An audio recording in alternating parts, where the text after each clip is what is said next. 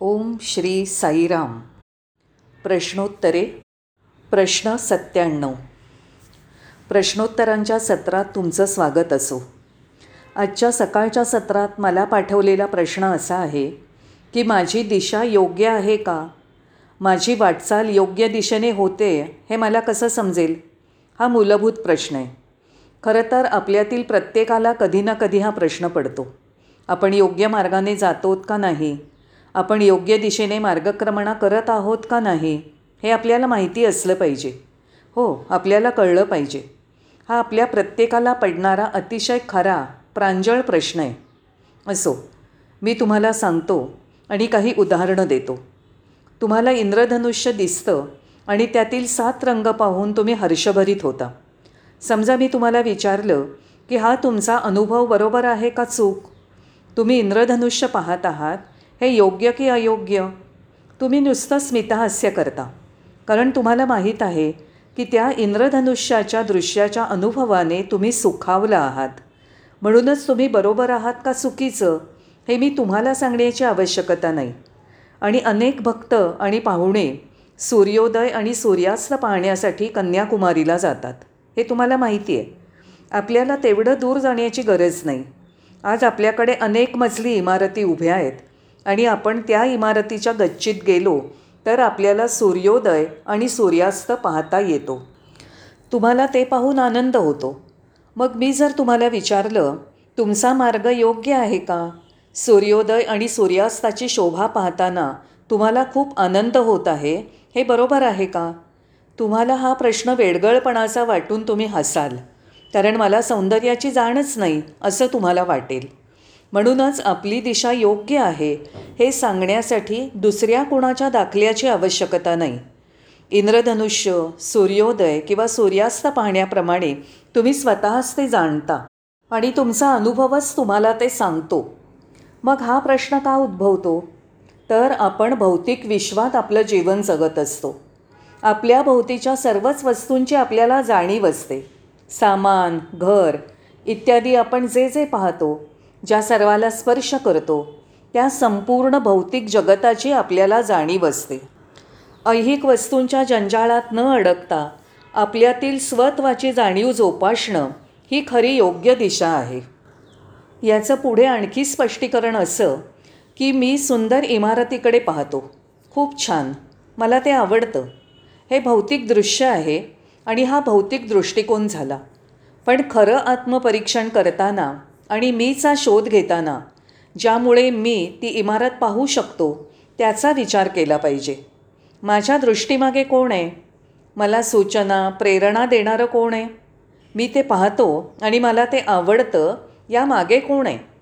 त्या दृष्टीमागे आणि त्या दृश्यामागे जो कोणी आहे त्याचा ध्यासपूर्ण शोध घेणं हे जास्त योग्य आहे. आपल्या पाचही ज्ञानेंद्रियांसाठी हे लागू आहे. खरं तर कोण ऐकतो? तो कान आहे का ध्वनी? तो खरा कोण आहे की जो गंधाचा आस्वाद घेतो? मग ते नाक आहे की फुलासारखी एखादी वस्तू? म्हणून यामागील अधिष्ठानाचा आपण शोध घेतला पाहिजे. तेव्हाच आपल्यातील जाणीवेला विशुद्ध चैतन्याला तुम्ही ओळखू शकाल. त्या आंतरिक शांती आणि मौनावस्थेमध्ये तुम्हाला आत्मदर्शन होईल तोपर्यंत नाही. म्हणून ज्यामुळे हे शक्य होतं त्या वस्तूचं लावण्य मी जाणतो.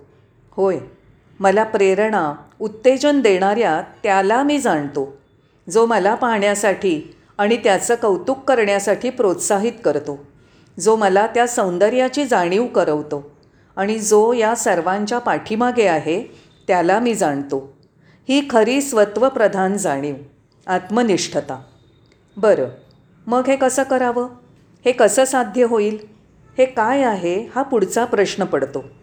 आपण आपल्या ईश्वरासोबत स्वामींसोबत आहोत. स्वामींच्या दिव्यतेचा स्पर्श आपण अनुभवला आहे आणि आपल्याला त्यांचे दिव्य आशीर्वाद प्राप्त झाले आहेत. मग आता आपण काय केलं पाहिजे? तर हे असं आहे. हर प्रकारे आपण कामात गुंतलेले असलो काहीही करत असलो किंवा कोणत्याही कामात मग्न असलो तरीही स्वामी आपल्या आसपास आहेत ह्याची जाणीव आपल्याला असली पाहिजे. वर्तमान स्थितीत आपण प्रत्येक कृती करतो. जे बोलतो आणि जो विचार करतो या सगळ्याला आपले दैवी सद्गुरू भगवान श्री सत्यसाई बाबा कायमच न्याहाळत असतात. साक्षीभावाने आपल्याकडे पाहत असतात याची आपल्याला जाणीव होते तेव्हा आपण योग्य दिशेने मार्गक्रमणा करत आहोत आणि याचीही जणू काही गुरुकिल्लीच आहे. आता दुसऱ्या पायरीच्या टप्प्यावर आपण जास्त दक्ष आणि जागरूक राहायला पाहिजे.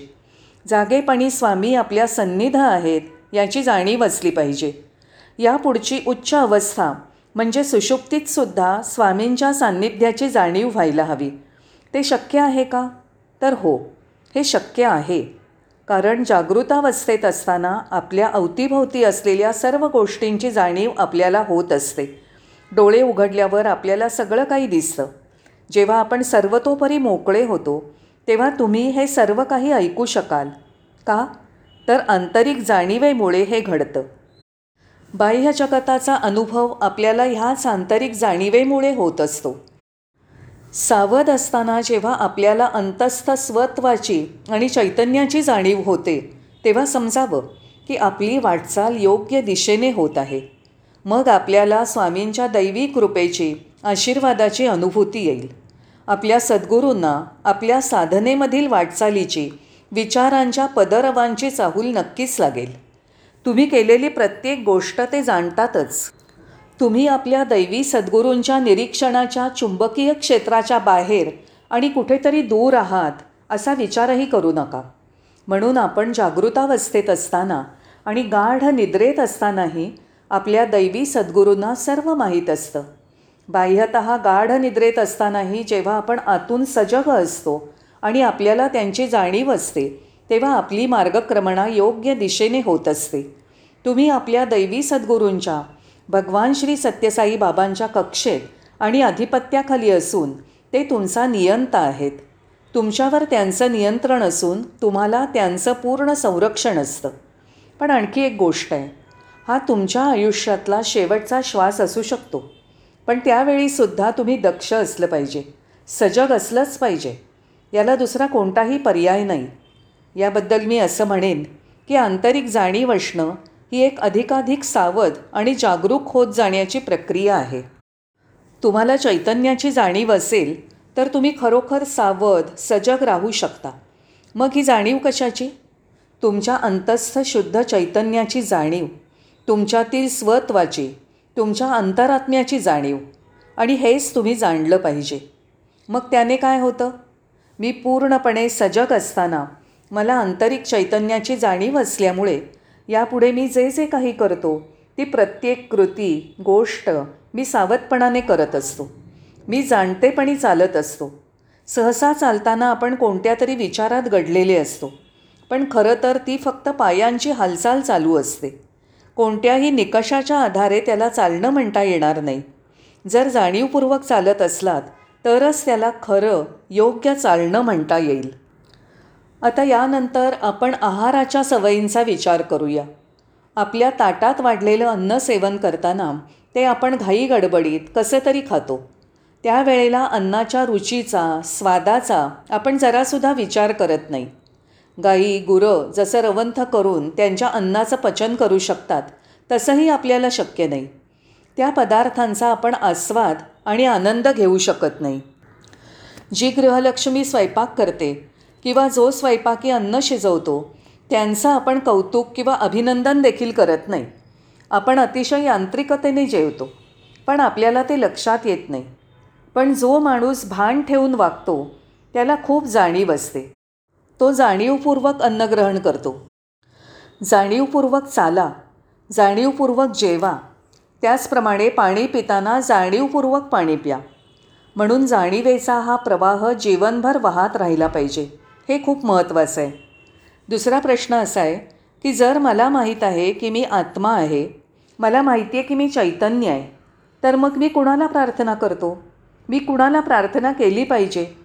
मी आत्मा आहे मी चैतन्य आहे तर मग मी कुणाला प्रार्थना केली पाहिजे? मीच ते दिव्यत्व आहे मग मी कुणाला प्रार्थना करावी? असा प्रश्न पडणं सहज आहे. आपल्याला अद्वैतवाद कदाचित शिकवलेला असतो. अद्वैतवाद आपल्याला हे शिकवतो की आपण ईश्वरच आहोत. आपणच दिव्य स्वरूप आहोत. हे केवळ पुस्तकी ज्ञान आहे. ही केवळ माहिती आहे बौद्धिक आहे. पण मी आत्मपरीक्षण केलं की मी परमेश्वर आहे तर मग इतर कोणी आहे का ज्याला मी प्रार्थना केली पाहिजे? मी जर दिव्य स्वरूप आहे तर मी कुणाची प्रार्थना करावी? कशा प्रकारे प्रार्थना करावी?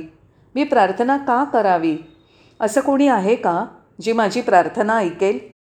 हा प्रश्न खराच आहे. मला शक्य आहे तेवढे मी या प्रश्नाचं उत्तर देण्याचा प्रयत्न करतो. आपण स्वीकारत असो किंवा नसो आपल्यापैकी बरेच जणं बरेच जणं द्विधा मनस्थितीमध्ये आहेत. मी स्वतःला परमेश्वराचा भक्त मानतो. परमेश्वर वेगळा आहे देवता वेगळी आहे मी एक भक्त आहे मी त्याची प्रार्थना करतो पूजा करतो ही जीवनाची पहिली पायरी आहे. धार्मिक जीवन भक्त आणि देव यांच्यातील संबंध. म्हणून तुम्ही तुमच्या देवाची प्रार्थना करणं गरजेचं आहे. होय तुम्ही तुमच्या देवाची पूजा उपासना करणं गरजेचं आहे. दुसरा मार्ग नाही. पण जेव्हा तुम्ही पुढच्या पायरीवर जाता तेव्हा मात्र तुम्ही स्वतःची प्रगती साधून वरच्या पातळीवर पोचलं पाहिजे. म्हणजेच तुम्हाला हे समजलं पाहिजे की तुम्ही ज्याची प्रार्थना करता तो दुसरा तिसरा कोणी नसून तुमचंच सत्य स्वरूप आहे. बाहेरील परमेश्वराला केलेल्या प्रार्थना आता आपल्या स्वतःच्या चैतन्याला करायच्या आहेत. परमेश्वर बाहेर नाही. परमेश्वर अंतर्यामी आहे. तो आपल्या आत वसतो. मग प्रार्थना कुणाला करायची?